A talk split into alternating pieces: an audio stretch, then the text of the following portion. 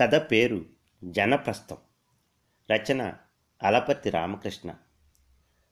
వయసు మీద పడ్డాక విశ్రాంత జీవితం గడపాలని ఉండదా? ఎప్పుడు వాడికేదో ఇబ్బంది వచ్చిందని వీడికేదో అనారోగ్యం వచ్చిందని కాలికి బలపం కట్టుకుని తిరుగుతూ ఉంటారు? ఇంటి పట్టున ఉండరా? ఇంట్లో అడుగు పెట్టగానే వనప్రియ దులిపేస్తున్నట్లు మాట్లాడింది. రెండు నిమిషాలు మౌనంగా ఉండిపోతే ప్రశాంత వదనంతో కాఫీ కప్పు పట్టుకుని వచ్చి మామూలుగా మాట్లాడేస్తుందని తెలుసు. వానప్రస్థమా జనప్రస్థమా? రెండింటిలో ఏదో ఒకటి కోరుకోమని ఎవరైనా అడిగితే జనం మధ్య ఉండటమే ఆనందమని చెప్పేస్తాను. సమూహంలో ఉండటమే సరదాగా ఉంటుంది. సౌకర్యంగా ఉండే ప్రదేశం కంటే సౌజన్యం వెళ్ళి విరిచే చోటే ఉండాలనిపిస్తుంది. మీ స్నేహితుడు ఫోన్ చేశాడు. మీరేమో సెల్ ఫోన్ ఇంట్లో పడేసి బయట తిరుగుతూ ఉంటారు. ఫోన్ చేసిన వాళ్ళకు సమాధానాలు చెప్పలేక తల ప్రాణం తోకకొస్తోంది అనుకున్నట్లుగానే కాఫీ కప్తో వచ్చింది వనప్రియ. ఎవరు ఫోన్ చేసింది? మీ ప్రాణ స్నేహితుడు పవన్. ఏం మాట్లాడాడు? మిమ్మల్ని అర్జెంటుగా రమ్మంటున్నాడు. మీతో మాట్లాడాలట. నిరుపేద కుటుంబం నుంచే వాడి జీవిత ప్రస్థానం మొదలైంది. అంచెలంచెలుగా ఎదిగి పెద్ద డాక్టర్ అయ్యాడు రోరింగ్ ప్రాక్టీస్తో కోట్లు సంపాదించాడు. చిక్కడపల్లి వదిలి సిటీకి దూరంగా ఉండే విల్లా హౌస్కు మారపోతున్నాడట కొత్త ఇంట్లోకి వెళ్ళే ముందు మీతో ముచ్చట్లు చెప్పాలనేమో. వాడిని చూసి రెండు సంవత్సరాలు దాటింది. తనకేదో సన్మానం జరుగుతుందని రమ్మనమని కబురు చేస్తే వెళ్ళానప్పుడు. రెండు రోజులు వాళ్ళ ఇంట్లో ఉండి తిరిగి వచ్చేశాను. మళ్ళీ కలవడానికి వీలు పడలేదు. ఒకసారి మిమ్మల్ని హైదరాబాద్ రమ్మనమని చెప్పాడు. మరోసారి చెప్పింది శ్రీమతి. ఎందుకో నాకు కూడా వెంటనే పవన్ని చూడాలనిపించింది. ఈ రాత్రి హైదరాబాద్ వెళ్తున్నాను చెప్పేశాను. లేడికి లేచిందే ప్రయాణం అన్నట్లు మీ స్నేహితుడు ఫోన్ చేశాడని చెప్పగానే బయలుదేరడమేనా? మై డియర్ ప్రియా నువ్వు కూడా నాతో రారాదు. నాకెలా కుదురుతుంది? మనవాళ్ళు మనవరాళ్ళు నన్ను వదిలి ఒక్క రోజు కూడా ఉండలేరు. రేపు సాంబయ్య గారి అమ్మాయి పెళ్ళి. దగ్గరుండి అన్నీ చూసుకోవద్దు. వదినా నువ్వు పక్కన లేకపోతే నాకు కాలు చెయ్యి ఆడదని సాంబయ్య భార్య మరీ మరీ చెప్పింది. మన ఇంట్లో అద్దెకుండే అమ్మాయి ప్రసవించింది కదా తనకి పసిపిల్లలకు స్నానం చేయించడం చేత కాదు నేనే చేయించాలి. రేపు మీ పెద్ద మనవరాలి పుట్టినరోజు. అనాథాశ్రమం వెళ్ళి అక్కడ పుట్టినరోజు వేడుక జరపాలి. అబ్బా ఎన్ని పనులు. మీతో పాటు ఊళ్ళు తిరగడానికి నాకెలా కుదురుతుంది? నువ్వు వనప్రియవు కాదు. జనప్రియవే అన్నాను నవ్వుతూ. హైదరాబాద్ చేరుకున్నాను. ముందు నాన్నగారి స్నేహితుడింటికి వెళ్ళాను. నా చిన్నతనంలో నాన్న తహసీల్దార్ ఆఫీస్ ముందు చింత చెట్టు కింద కూర్చుని రెమింగ్టన్ టైప్ రైటర్ మీద టక్ టక్ చప్పుళ్ళతో టైప్ చేస్తూ ఉండేవాడు. రాత్రి తొమ్మిదింటికి వచ్చేశాక స్నానం చేసి గ్రామ్ఫోన్ రికార్డులు వింటూ ఉంటే అమ్మ అన్నం పళ్ళెంలో పెట్టానని కేకలు వేస్తున్నా పట్టించుకునేవాడు కాదు. ఆ గ్రామ్ఫోన్ ఎప్పుడో మద్రాస్ మూర్ మార్కెట్లో కొన్నాడట. డబ్బు అవసరమై తన స్నేహితుడికి అమ్మేశాడు. ఏదో అవసరం వచ్చి మీ నాన్న గ్రామ్ఫోన్ టైప్ రైటరు నాకు అమ్మేశాడు. తిరిగి ఇచ్చేద్దాం అనుకున్నాను మీ నాన్న అడ్రస్ పట్టుకుని మీకు ఫోన్ చేస్తే వాడు చనిపోయాడని చెప్పారు. హైదరాబాద్ వచ్చినప్పుడు అవి తీసుకువెళ్ళు. పాత సామాను వాళ్ళకి ఇవ్వడానికి మనసు ఒప్పుకోవడం లేదు అని నాన్న స్నేహితుడు చెప్పడంతో ముందు వాళ్ళ ఇంటికి వెళ్ళాను. డబ్బు ఇవ్వబోతే తీసుకోలేదు ఆ పెద్ద ఆయన. సుమారు ఎనభై ఏళ్ళు ఉంటాయి అట్టపెట్టెల్లో వాటిని సర్దుతూ ఉంటే నాన్న గుర్తుకు వచ్చి కళ్ళు చెమర్చాయి. ఆ పెట్టెలతో సహా చిక్కడపల్లిలో ఉన్న పావన్ని ఇంటికి వెళ్ళాను ఆటోలో. అరవై ఏళ్ళ వయసులో కూడా ఈ బరువులు మోయడం ఏమిట్రా? సింహద్వారం దగ్గర ఎదురొచ్చి పలకరించాడు పవన్ అట్టపెట్టెల హాల్లో ఓ పక్కన ఉంచాను సోఫాలో వాడి పక్కన కూర్చుంటూ నిన్ను చూడాలనిపించి వచ్చేశాను. నీకు ముందు చెప్పకుండానే అన్నాను. నువ్వు రావడం మంచిదైంది. ఈ ఇల్లు అమ్మేసి సిటీ అవుట్స్కట్స్లో గేటెడ్ కమ్యూనిటీలో మారిపోదామని అన్నాడు పవన్. ఎందుకు ఇల్లు అమ్మడం? నువ్వెంతో ఇష్టపడి కట్టుకున్నావు కదా. ఇంటి చుట్టూ ఎత్తైన చెట్లు ముందు వైపు పచ్చటి లాన్ పూల మొక్కలతో కళకళలాడుతూ ఉందిగా. అది కాదురా ఈ సిటీ రణగణ ధ్వనులు భరించలేకపోతున్నాను. దూరంగా ప్రశాంతమైన వాతావరణంలో లాస్ట్ లెగ్ ఆఫ్ లైఫ్ గడిపితే మరో పాతికేళ్ళు ఆనందంగా ఆరోగ్యంగా బతకొచ్చు అన్నాడు నవ్వుతూ. ఇప్పుడు ఆనందంగా లేవా? వాడి కళ్ళలు సూటిగా చూశాను. నా ప్రశ్నకు బెత్తరపోయాడు. వాడి మొహంలో ఏదో అసంతృప్తి వేదన స్పష్టంగా కనిపించాయి. తన మనసులో జ్వలిస్తున్న అసంతృప్తిని కప్పుకొచ్చుకునే ప్రయత్నం చేశాడు. ఆనందంగా లేకపోవడం ఏమిటి? సిటీలో బాగా పేరున్న డాక్టర్లో ఒకడిని బోలెడంత సంపాదించాను. ఇద్దరు కొడుకులు అమెరికాలో ఉంటున్నారు. ఐఎమ్ వెరీ హ్యాపీ అన్నాడు కాళ్ళూపుతూ. పాతికేళ్ళ నుంచి ఈ ప్రాంతంలో ఉంటున్నాడు. చుట్టుపక్కల వాళ్ళతో అనుబంధాలు ఏర్పరచుకోలేని వాడు సిటీకి దూరంగా విల్లాలో ఉంటూ ఆనందంగా ఉండగలుగుతాడా? మరింత సౌకర్యవంతమైన ఇంట్లోకి మారబోతున్నాడు. ఆ ఇల్లు స్వీట్ హోమ్ అవుతుందా? మనసును ఆనందంగా ఉంచుకోగలిగితే ఎక్కడున్నా ఆనందంగానే ఉంటుంది. గుండెలో గులాబీ మొక్కను నాటుకుని పూలు పూయించితే ఆ పరిమళం శరీరమంతా వ్యాపిస్తుంది కానీ సౌకర్యమైన ఇంట్లో ఉంటే కాదు. ప్రశాంతమైన జీవితం గడపడానికి పరుగులు తీస్తున్నాడు. అమెరికాలో కొడుకుల దగ్గర ఉండలేడు. పుట్టి పెరిగిన సొంత ఊర్లో ఉండలేడు. ఎన్నో సంవత్సరాలు ఉన్న చిక్కడపల్లిలోనూ ఉండలేడు. ఎక్కడికి ఈ ప్రయాణం? భోజనాలు అయ్యాక కారులో పవన్ కొనుక్కున్న విల్లా చూడ్డానికి బయలుదేరాం. మాతో పాటు వాడి భార్య ఆమెని కూడా వచ్చింది. తను కూడా డాక్టరే. అక్కడికి వెళ్ళే వరకు ఆవిడ సణుగుతూనే ఉంది. సిటీకి ఇరవై కిలోమీటర్ల దూరంలోని విల్లాకు మారడం ఇష్టం లేదన్నట్లు. మా ఇంటి చుట్టుపక్కల ఉన్నవాళ్ళు నాతో ఎంతో ఆప్యాయంగా ఉంటారు. సాయంత్రం పూట మా స్నేహితురాళ్ళమంతా ఈవినింగ్ వాక్లో కలుస్తూ ఉంటాం. పార్కులో కూర్చుని కబుర్లు చెప్పుకుంటాం. మా ఇంటికి దగ్గరలో గుడి ఉంది. వచ్చేపోయే భక్తులతో సందడిగా ఉంటుంది. డాక్టర్ అంటూ అందరూ నన్ను గౌరవిస్తూ మాట్లాడతారు. అందరికీ దూరంగా వెళ్ళి ప్రశాంతంగా ఉండాలంటారు మీ స్నేహితుడు. చెబితే వినరు. మీరన్నా చెప్పండి అన్నయ్య గారు అంది ఆమెని నాతో. మనం వెళ్ళే చోట గుడి ఉంది.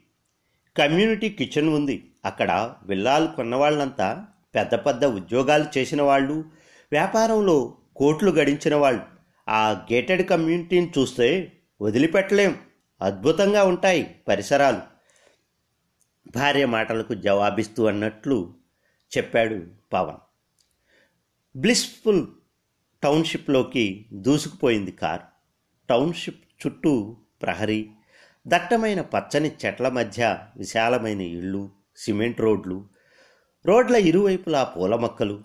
పవన్ చెప్పినట్లు ఎంతో రమణీయంగా ఆహ్లాదంగా కనిపించింది. రోడ్డు మీద మాత్రం జనసంచారం లేదు. ఆ విల్లాలు చూడ్డానికి వచ్చిన ఒక ఆయన తన కారుని ఒక విల్లా ముందు ఆపాడని ఆ విల్లా ఓనర్ డ్రైవర్ని కోప్పడుతున్నాడు. పోట్లాడే స్వభావం ఉన్నవాడు నందనవనంలో నిలబడ్డా తాజ్మహల్ ఎదుట ఉన్న చలువరాతి బెంచీ మీద కూర్చున్నా భార్యతోనూ పక్కవాడితోనూ గొడవ పడుతూనే ఉంటాడు. తామసం లేనివాడు ఎక్కడి ఉన్నా ఆనందంగానే ఉంటాడనిపించింది. పవన్ కొనుక్కున్న విల్లా చూశాం. అన్ని సౌకర్యాలతో వేలు పెట్టి చూపించడానికి ఏ లోపం కనిపించలేదు. గుడి దగ్గరకు తీసుకువెళ్ళాడు. పాలరాతి కట్టడం అద్భుతంగా ఉంది. గుడి దగ్గర నలుగురు ఐదుగురు భక్తులు ఉన్నారు కానీ ఒకరినొకరు పలకరించుకోవడం గుడి ఆవరణలో కూర్చుని ఆధ్యాత్మిక విషయాలు మాట్లాడుకోవడం కానీ కనిపించలేదు. అందమైన గుడిని దేవతామూర్తిని తమ కెమెరాల్లో బంధించే ప్రయత్నంలో ఉన్నారు. అమెరికా అందంగానే ఉంది. కానీ అక్కడ ఆరు నెలలు ఉండలేకపోయాం అంది పవన్ భార్య గుడి ఆవరణలో కూర్చుంటూ. ఇక్కడ క్లినిక్ ఉంది. ఇక్కడ వాళ్ళకి వైద్య సేవలు అందించే అవకాశం ఉంది అన్నాడు పవన్ భార్య వైపు చూస్తూ. నాకు అవకాశం దొరికినట్లు అనిపించింది సంభాషణ కొనసాగించడానికి వాడి మనసు మార్చడానికి. సిటీలో హాస్పిటల్ పెట్టావు. ఎంతోమంది రోగులకు సేవలు అందించి వారి అభిమానాన్ని చూరగొన్నావు. హాస్పిటల్ మూలంగా ఎంతో డబ్బు సంపాదించావు. సినిమా వాళ్ళు అంటూ ఉంటారు ప్రేక్షకులే మాకు పేరు ప్రఖ్యాతులు సంపద సమకూర్చి పెట్టారు వాళ్ళకు కొంత తిరిగి ఇవ్వాలి లేకపోతే లావైపోతామని. అలాగే నీకు సంపద సమకూర్చిన చుట్టుపక్కల రోగులకు హాస్పిటల్ ద్వారా ఉచిత వైద్యం కనీసం నామినల్ ఛార్జీతో వైద్యం అందించవచ్చు కదా? మానవ సేవే మాధవ సేవ అని అంటారు కదా. పేదవాళ్ళకు ఉచిత వైద్యం అందిస్తే నిన్ను దేవుడిలా కొలుస్తారు. ఉచితంగా వైద్యం చేస్తే కొన్నంత ఆస్తి కరిగిపోతుంది అనుకుంటే కొంతమేరకు నీ ఫీజులు తగ్గించి వైద్యం చేయొచ్చు కదా అన్నాను. నా మాటలకు వాడు అడ్డు రాలేదంటే ఆలోచనలో పడ్డాడని అనిపించింది. పొలం పనులు చేసి కష్టపడి వాడిని చదివించిన అక్కయ్యలను మర్చిపోయినట్లున్నాడు. వాడి మనసులోకి మరింతగా చొచ్చుకు వెళ్ళాలనిపించింది నీకు ముగ్గురు అక్కయ్యలు ఉన్నారన్న సంగతి గుర్తుందా? అడిగాను వాడి మొహంలోకి చూస్తూ. కోపం వచ్చినట్లుంది. నా మాటలకు మొహం కందగడ్డయింది. నీ మనసు నొప్పించాలని కాదురా. వాడి భుజం మీద చేయి వేసి నిమురుతూ అన్నాను. ముగ్గురు అక్కయ్యలు నా కాంటాక్ట్లోనే ఉన్నారు. అప్పుడు అప్పుడప్పుడు ఫోన్లో మాట్లాడుతుంటాను. శుభకార్యాలప్పుడు కలుస్తూనే ఉన్నాం అన్నాడు పవన్. కాంటాక్ట్ వేరు కనెక్ట్ అవ్వడం వేరు. సంబంధాలు కలిగి ఉండడం కాదురా అనుబంధం ఏర్పడి ఉండాలి. అది మనసులను కలుపుతుంది. ఎప్పుడో ఒకసారి కలవడం కలిసి భోజనం చేయడం నాలుగు మాటలు మాట్లాడి చేతులు దులుపుకుని వెళ్ళిపోవడం దూరంగా వెళ్ళాక వాళ్ళని గురించి ఆలోచించకపోవడం ఇవన్నీ మనసుల్ని దగ్గరగా చేర్చవు. నాకెక్కడ సమయం ఉంటుంది? వాళ్ళ ఇంట్లో ఉండి కష్ట సుఖాలు తెలుసుకోవడానికి? అన్నాడు కొంచెం విసుగ్గాని. ఇప్పుడంతా తీరికేగా. లైఫ్ ట్రావెల్లో ఎంతోమందిని కలుస్తూ ఉంటాం. సెల్ ఫోన్లో వంద మందితో కాంటాక్ట్లో ఉంటాం కానీ కొందరితోనే ఆత్మీయంగా మాట్లాడతాం. కష్ట సుఖాలు వింటాం. వాళ్ళ సమస్యలు వీలుంటే పరిష్కరిస్తాం. అందరి సమస్యలు తీర్చే సమయం లేకపోయినా అయిన వాళ్ళను దూరం చేసుకోకూడదు. నువ్వు ఎంబీబీఎస్ చదివే రోజుల్లో మీ అక్కయ్యలు ఎర్రని ఎండలో పొలం పని చేసి వచ్చిన కూలి డబ్బులు నీకు ఇచ్చేవాళ్ళు. మీ నాన్న అనారోగ్యంతో చాలా కాలం బాధపడుతుంటే వాళ్ళే సపర్యలు చేశారు. ఎప్పుడన్నా నువ్వు వాళ్ళని నీ ఇంటికి పిలిచావా? వారం రోజులు వాళ్ళ ఇంట్లో నువ్వు ఉన్నావా? లేదన్నట్లు తల అడ్డంగా తిప్పాడు. మీ పెద్దక్కయ్య జలజ భర్త ఈ మధ్య చనిపోయాడు. నువ్వు వెళ్ళి ఆవిడను పలకరించలేదు. ఇంటికి పిలిచి నెల రోజులు కనీసం మూడు నిద్రలు మీ ఇంట్లో చేయించి చీరపెట్టి పంపలేదు. ఊళ్ళో వాళ్ళు మీ అక్కయ్యతో నీ ప్రస్తావన తెస్తే నిన్నే సమర్థించి మాట్లాడింది. మా తమ్ముడికి ఎక్కడ వీలు చిక్కుతుంది? ఫోన్లో మాట్లాడాడుగా నాతో అనేది. ఆమె కొడుకు మధుమేహంతో బాధపడుతున్నాడు. కాలికి గ్యాంగ్రీన్ సోకింది. నిర్లక్ష్యం చేస్తే కాలు తీసేసే పరిస్థితి వస్తుంది. నువ్వు మీ మేనల్లుడికి వైద్యం సహాయం చేయొచ్చు కదా? ఊరికి వెళ్ళి వాడిని చూస్తాను. మంచి ట్రీట్మెంట్ ఏర్పాటు చేస్తాను అన్నాడు పవన్ వెంటనే. మీరు రెండో అక్కయ్య పద్మజ కూతురు బీటెక్ పూర్తి చేసింది. అమెరికా వెళ్ళి ఎంఎస్ చేయాలనుకుంది. ఆర్థిక స్తోమత లేక తన కోరికను మగ్గలోనే తుంచేసుకుంది. నువ్వు ఆ పిల్లను ఎంఎస్ చదివించవచ్చు కదా నన్ను అడిగితే సహాయం చేసేవాడిని కదా అడగకపోతే నాకు ఎలా తెలుస్తుంది? అనేశాడు పవన్. వాళ్ళతో నువ్వు కనెక్ట్ అయితే అన్నీ నీకు తెలుస్తాయిరా అన్నాడు. తనకు తెలియని ఎన్నో విషయాలు నాకు తెలిసాయని సిగ్గుపడ్డాడు పవన్. మూడో అక్కయ్య గిరిజది విచిత్రమైన పరిస్థితి. పదేళ్ళ కిందటే మీ బావగారు ఎటో పారిపోయాడు. అప్పుల వాళ్ళ బాధపడలేక ఎక్కడ ఉన్నాడో తెలియదు బతికి ఉన్నాడో చనిపోయాడో తెలియదు అతను ఊళ్ళో ఉన్నప్పుడు కూడా మీ అక్కయ్యను సుఖపెట్టింది లేదు. తాగొచ్చి గొడ్డును బాదినట్లు బాధేవాడు. పిల్లలు లేరు కదా ఆమెకు. ఒంటరిగా ఎలా ఉంటుంది? ఊళ్ళో వ్యవసాయం చేసుకునే ఒక అతను ఆమెకు దగ్గరయ్యాడు. వాళ్ళిద్దరూ పెళ్ళి చేసుకోవాలనుకుంటున్నారు. చట్టపరంగా చిక్కులు లేకుండా చేసి వాళ్ళిద్దరి వివాహం జరిపించవచ్చు నువ్వు. అరవై నాలుగేళ్ళు మా చిన్నక్కయ్యకు ఈ వయసులో పెళ్ళేంటి? విస్మయంగా చూశాడు. దొంగచాటుగా వాళ్ళిద్దరూ కలుసుకుంటున్నారని అపవాదు రాకుండా ఉండాలంటే వాళ్ళిద్దరి పెళ్ళి జరిపించాల్సిందే.